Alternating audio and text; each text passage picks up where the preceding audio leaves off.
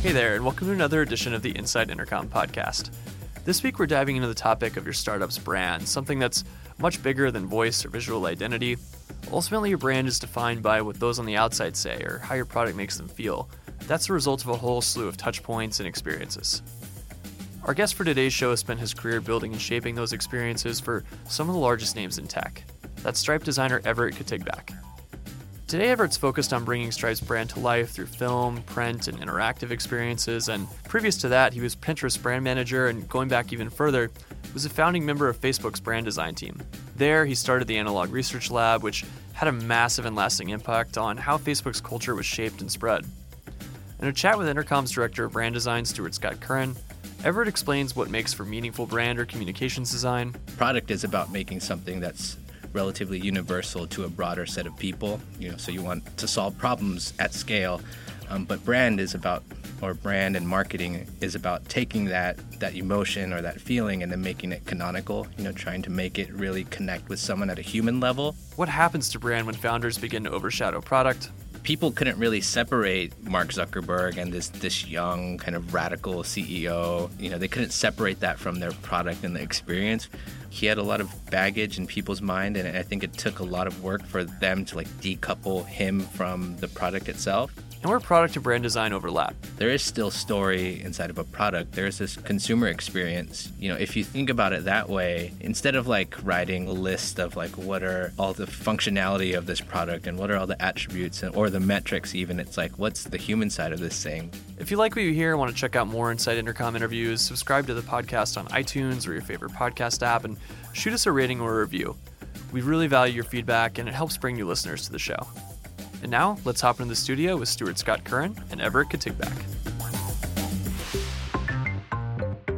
You're listening to Inside Intercom. Intercom, making internet business personal at scale. Learn more at intercom.com. Everett, welcome to Inside Intercom. Thanks for joining us today. Cool. Thanks for having me. Yeah. So, to get started, maybe you can just briefly introduce yourself, how you got into tech, uh, and the companies whose brands you've helped shape to date? Sure. I came here from the museum and exhibition design world. So, for the most part, I was doing a lot of physical and environmental design. And honestly, tech was the furthest thing from my brain. Uh, I loved the museum, it was a super fun and uh, kind of fulfilling experience. One thing that I knew that I wanted to do was to live in the Bay Area. Living in LA, kind of got sick of sitting in the car and breathing all the smog. But on top of that, I just kind of wanted to, to see what else was out there outside of the museum, which can get pretty repetitive, although it's, you know, each subject and each exhibition you do is pretty interesting. You know, it, you start to fall into these patterns, and doing an exhibit is pretty straightforward. So um, I started talking with all these people up here. I was bringing my, back then, a, a physical portfolio. I didn't have a, a good website, it was a really crappy website. Um, but I had a portfolio of things, and I talked to as many people as I could. Back then, uh, I was talking to Facebook, and I talked to some friends at Google early on, and then just something different about the people that I met at Facebook, and ended up getting an offer there, and, and that's really what brought me up here. I didn't really quite know what to expect back then. Now you're at Stripe? Yeah, I'm at Stripe. I've been there for just under a year. You know, company is growing pretty rapidly too, just kind of like a lot of companies out here. So it's been reinventing itself in the short time I've been there, which has been pretty exciting. Uh, before Stripe, I was at a smaller startup called Shyp, just for a sh- little short stint, trying to help them figure out their brand storytelling. Yep. But before that, I was also at Pinterest for quite a while. So I've been there again when it was a really small company, um, all the way up until it was a medium to large size company. And so you're focusing more on communications design and brand design as opposed to product design. And so I'm kind of interested in how we think about communications design or, or brand design. Like it's it's been around for a while, but like in terms of applying that to like business problems, especially in tech, it, it feels like it's a fairly new thing because we've been thinking about product so much. Like a lot of companies are so like product driven. Like what does that label communications design like mean to you? For me, I guess like I've I've always been more inclined to help with the narrative side of of a company. you know, a lot of the brand is experienced through the product, you know, so people kind of start to just intuitively understand what the brand means. But, you know, at a certain point, you need to start being more proactive and start shaping what that narrative is. Um, so for me, a lot of it is about taking what um, customers or users or whoever encounters the product or this thing that you're making, that kind of feeling that you're trying to elicit through this thing you're building and just kind of making it more canonical. Uh, you know, a friend of mine kind of broke it down pretty saliently where he was like, um, product is about making something that's relatively universal to a broader set of people. You know, so you want to solve problems at scale, um, but brand is about or brand and marketing is about taking that that emotion or that feeling and then making it canonical. You know, trying to make it really connect with someone at a human level, which often is very specific and very personal. Um, so for me, uh, it's not really one or the other per se. It's like they all kind of um, flow together pretty naturally. So I think, at least in the early days of these companies that I've been at, I guess it's been more about the stage or the phase that I've come into the company at. Yeah.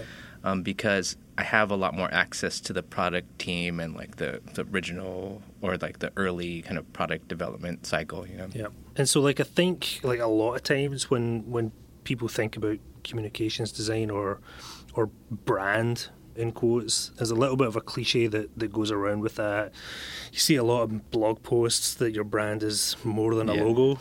Like, what do you see as like the core components of a brand today? Like, how do you go a little bit deeper than that? I guess this is like the age old question or the challenge for designers, and, it, and it's constantly evolving, especially as new tools and new distribution channels for brands to get their message out there.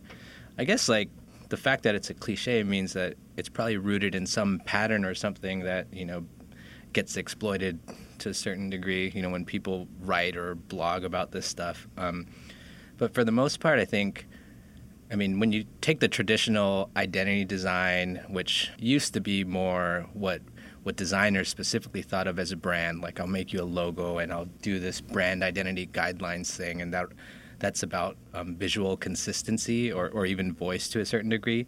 But I think for the most part, it gets like I mean, there are a number of ways that people talk about it. Like people say, "Oh, it's a promise that that your product or your company is building," or it's really about this deeper thing that you stand for as a brand or as a as a company. I mean, so brand. I guess the logo itself really is just meant as a trigger. You know, it, Yeah. it's meant to remind people of these experiences and these things and these narratives and all of these things that you're investing in as a company. These deeper things that you stand for today. It's just meant to remind them of who you are and what you stand for and why they they want to either be loyal or they, they want to kind of support you as a business. And at Stripe, you're doing a lot more just beyond like logo and color. Like you're working on bringing the brand voice to life through film, print, different types of experiences. What are some of those things that you're doing to try and diversify the brand voice, and how does that play into Stripe's mission? Well, a lot of the things I like to do is more narrative driven. Even though I have a, a background and a training in visual design and communication design, I tend to think more about like voice and story and stuff. And then um, I, I approach all of my projects or all of the challenges at a company with that in mind. And then I figure out what is the right story we're trying to tell. Essentially, it's like more of a, a strategic way to think about things. And then once we start to figure out what that narrative is, then I think about what's the appropriate medium depending on like what our goals are. You know, sometimes videos videos often the way that I like to approach things because I just am really interested in filmmaking, but mm-hmm. at the same time sometimes it is interactive experiences, sometimes it is environmental design through like events and things like that Yeah. Um, because I've done a fair amount of all those things. But I guess like my personal interests it, never starts with like one specific medium it's just really about diving into story and then finding all these cool ways to to get people to experience those Thinking about story and, and narrative, like I know you I know you write a lot as well. Mm-hmm. Like I'm interested in how your writing helps you with your design work and maybe vice versa. yeah writing is core to, to what i do it's core to like my creative practice and you know it's not always like consumer facing copy you know i mean sometimes it has been but Yeah. for the most part writing is the the start of an idea for me uh, one of my mentors in school was this this guy Lou Danziger. He's a pretty legendary designer. Um, I I took him a bunch when I was at Art Center, and the thing that he said that stuck out in my mind, which I still use to this day, is Photoshop was starting to to come out and, and Illustrator. People would ask him like, "Oh, what what tool should I use?" Whatever, and he said, "Microsoft Word is the most powerful design tool that you could have." Yeah. And I really took that to heart, and I, I use it, and I, I not necessarily Microsoft Word, but um, you know, writing down things. For me, all of my ideas and all of my stories and all that just start with like free writing. You know, I wake up every day, like for the most part, and I just do like you know, I, I, block it off on my calendar and will write for at least 30 minutes about, you know, anything really, but just to kind of keep those skills sharp because, again, for, for me, all of the, the work that I do is about storytelling, but it's also just conjuring up an image in someone's mind. Yep. Writing is a way to do that without the visual side of things. So if you can really shape that, then it'll just make your visual work a lot stronger, I think. Yep. So going back a, a little bit, like you you mentioned um, at the top of the show that you were one of the original brand team members at Facebook. What was the state of Facebook's brand when you arrived? And how important should brand be to founders like in a startup's early days? Yeah, Facebook was a, a really interesting company, and I think it still has has a lot of the the things that made it awesome, but also made it a crazy place. You know, a lot of Facebook's brand really was tied to Mark Zuckerberg himself and these kind of legends and stories and stuff that now are kind of immortalized in movies like The Social Network, right? So people couldn't really separate, you know, Mark Zuckerberg and this this young kind of radical CEO. You know, they couldn't separate that from their product and the experience, which which really what they were trying to do was just build a, a useful communication tool that helped people connect with their families and friends and talk about interests and stuff. So anytime they would do something product wise, you know, people would just really essentially like blame Mark or, or like he had a lot of baggage in people's mind and I think it took a lot of work for them to like decouple him from the product itself. I mean, I think they both, as as those two brands, like Mark Zuckerberg's brand and the Facebook brand, kind of became um, their own independent things. Now you can see how Mark's brand has developed, and he's starting to to kind of grow into his own as as a legitimate world leader. You know, he's like a voice out there that a lot of people really kind of um, look to, and then the the product itself is is kind of like able to exist without him kind of like having to do a lot of the heavy lifting. So that's pretty interesting. I mean, there's a lot of examples today, like even look at Uber, right? Like yeah. a very similar experience where people can't decouple the product from Travis, the CEO. So, you know, whenever they do something, they're they're very quick to like blame him because he doesn't really have the trust of the people, you know. I'm really interested in like when you were at Facebook, how you as designers there in the early days like helped shape the culture there and communicate the culture there. I know you were one of the founding members of Facebook's Analog Research Lab, which is a great example. Um, perhaps you can talk a little bit on how that resource came into being and like why build a print shop inside a tech company? Right. Yeah, that's also something that people just don't quite understand. I mean, they. I mean, you know, I think designers now can kind of get it, um, but you know, when we were trying to conceive this idea, it wasn't necessarily like let's let's build a print shop inside of this digital tech company. It was really the other founder, Ben Barry and myself. Honestly, we were just reverting to things that we knew how to do as designers. Um, you know, I'd come from LA. I was doing exhibition design. Ben came from Austin, and he was actually working at a screen printing shop and we were in a sea of engineers we were in a sea of web designers and in some ways it was comfortable way for us to assert ourselves and our skill levels because these are things that people didn't know how to do and, and it was just really natural for us to start making stuff like that.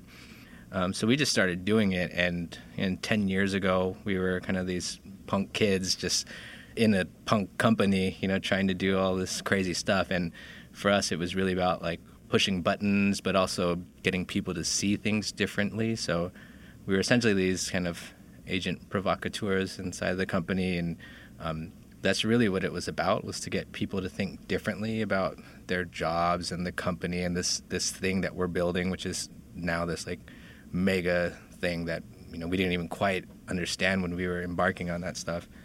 So yeah, I guess the analog research lab really just it was an interesting factor of the time and the conditions and both Ben and I's prior experiences. And you know again it wasn't anything that came from any like top down initiatives. It was really just us trying to find our own voice inside the company. And that obviously started to gain a little bit of traction. Like what were some of the first artifacts that you were getting out around there? Was it like posters? Yeah most of it was well it actually started because um, we had a conference that we were doing, which was yep. the F8 conference, which, you know, I think it was maybe the second or third F8 event that we started to jump on board with. And um, we didn't really have any budgets because, you know, it was not a really established like marketing org in that sense. They just knew like, hey, we're having this product event, and we're going to host it at the concourse, which is now demolished, and it's now these luxury apartments over there. But you know, they didn't have budgets to do all of the interior and like the event design and all that stuff, and and a lot of it was like well, we'll we'll just make it. You know, like yeah. we need tables. We'll make these tables out of plywood and sawhorses, and you know, we'll make them look cool because we'll screen print on them and stuff. So that's really how it started. Um, we brought in our own tools. Um, you know, Ben brought in you know these really ratty screens that he had that he made from like window frames or something, um, and that was really the the origin story of that. Like, I brought in like some saws and drills and stuff that I had in my garage, and we just started hacking away literally on on furniture and all these things, and we just made a crap ton of stuff for the, this event. And I think back now and I, I see pictures from that day. It was like pretty crazy because we had access to this warehouse, like this huge warehouse that no one even knew that we were in. And we just stayed there all night and all weekend, and we were just literally screwing all these tables together and then trying to figure out how to get it to the venue and it kind of created this really amazing aesthetic that was just born out of like us not having money but us really wanting to make something cool happen. Yeah. And then from there we just like kept doing it and kept making things inside the office and you know we started printing posters and then um, started you know sign painting and doing all this stuff. And then eventually i bought a letter press and started printing things doing linoleum blocks and yeah, it was just a way for us to a, a different way to like kind of communicate inside the company, which was pretty pretty wild. So you're obviously a strong believer that the analog and digital work can not only coexist but actually help bring like an aspect of humanity to technology. Um, what are some of the ways that designers and, and probably engineers too can can step outside of their comfort zones and make make that happen? It's not necessarily or specifically like analog stuff that that I think. Is, I mean, I, I do think it's um, it's really important, but as counterpoint to other things that exist, like you know, just being able to code and prototype things for me is super amazing and and a, a skill that I lack. So I try and get out of my comfort zone by perpetually trying to learn how to code and doing it very yeah. terribly. But um, for me, there's something about just using different tools to communicate different things you know, some people are just really good. They have a really deep knowledge and the skill set in like one area, which I think is is pretty amazing because I'm not I'm not like that. But I do think that it's about not necessarily balance, but um, being able to try different things because whatever you're trying to do, like some sometimes it's really connected to the medium or the output, and then when you switch that, you just have to get really resourceful, and it gets your brain to think in a different way, which is what learning to code or even like filmmaking and videos and different things like that does for me. It just like helps me think differently than what my just go-to kind of habits are because I can very naturally like pick up a pencil and draw and do stuff. But sometimes when I, I don't have those things, then like I don't have that as a crutch to rely on. So I think it's really important. We talk about this stepping out your your comfort zone and, and maybe getting like a little bit closer to like what engineers might do or like what what product designers do that's like a place where you can often find like a little bit of friction. How do you feel like the role of like a communications or brand designer like overlaps with with what the product folks are doing? Product design it's really interesting when you like all of the phases of a company that I've I've been at is usually it's early enough when design is like one organization, you know, and product designers and communication designers they there really is no distinction. Sometimes they even just modulate on a per project basis. They'll do some product design, then they'll do like a marketing site or whatever. And I think that's kind of what what draws me to certain companies is like I, I like the stage of it, you know, and I like helping build not only a design team but building like a company, like infrastructure, like a way of working that you know people just go to every day, which is kind of cool. One thing that I think the great product designers do that you know younger product designers or maybe even people that have fallen into habits just kind of forget about is that there is still story inside of a product. There's this consumer experience, you know, and um, you know if you think about it that way, instead of like writing like a list of like what are all the the functionality of this product and what are all the attributes and, or the metrics even. It's like what's the human side of this thing? Like what do we want someone to do with this thing and what do we want them to feel with it? That's what like a lot of great brands and products do is they they lead with a story and then they kind of sometimes back into an interesting product or you know you're you're on the cusp of making something really cool as a product and you're just like well, where does this fit in with someone? Because at the end of the day, we make stuff for people, right? Like that, that's why we're all kind of here. And um, if you can't connect it to something that's really meaningful to another person, then you're just you're making stuff, but um, it's not really as leveraged or impactful as you think it might be. You know, so that's what I think communication design can do when when they're really plugged into product design and, and just like general like the product org is like how do we put a voice to this thing? And how do we get people to think about what we're making in a very different way that just um, you know again humanizes this thing that we're trying to make you know? And correct me if i'm wrong but i think stripe is still at the stage where there's just like one design team. It's not broken into separate product or brand teams at the moment. So do you think it makes that collaboration and, and telling that like one story easier? Like, do you think that gets harder like as, as you scale and maybe those teams start to develop some of their own cultures and workflows? Yeah, it it's really good early on when it's just one design team because I think you start to develop some sort of a collective conscience as the company grows. And it's not necessarily that like a team would like segment or, or like break off and do different things. But I do think as an organization grows and as like you know marketing teams develop or communications org develop, and so does product, and then you have other product lines, and then like you know eventually it gets into this this crazy world where you have to break it down into much smaller bits so like those teams can be a little bit more autonomous or do whatever they need to do but if you're still stuck in this like one small design team world then it does start to become a little bit of a bottleneck, you know?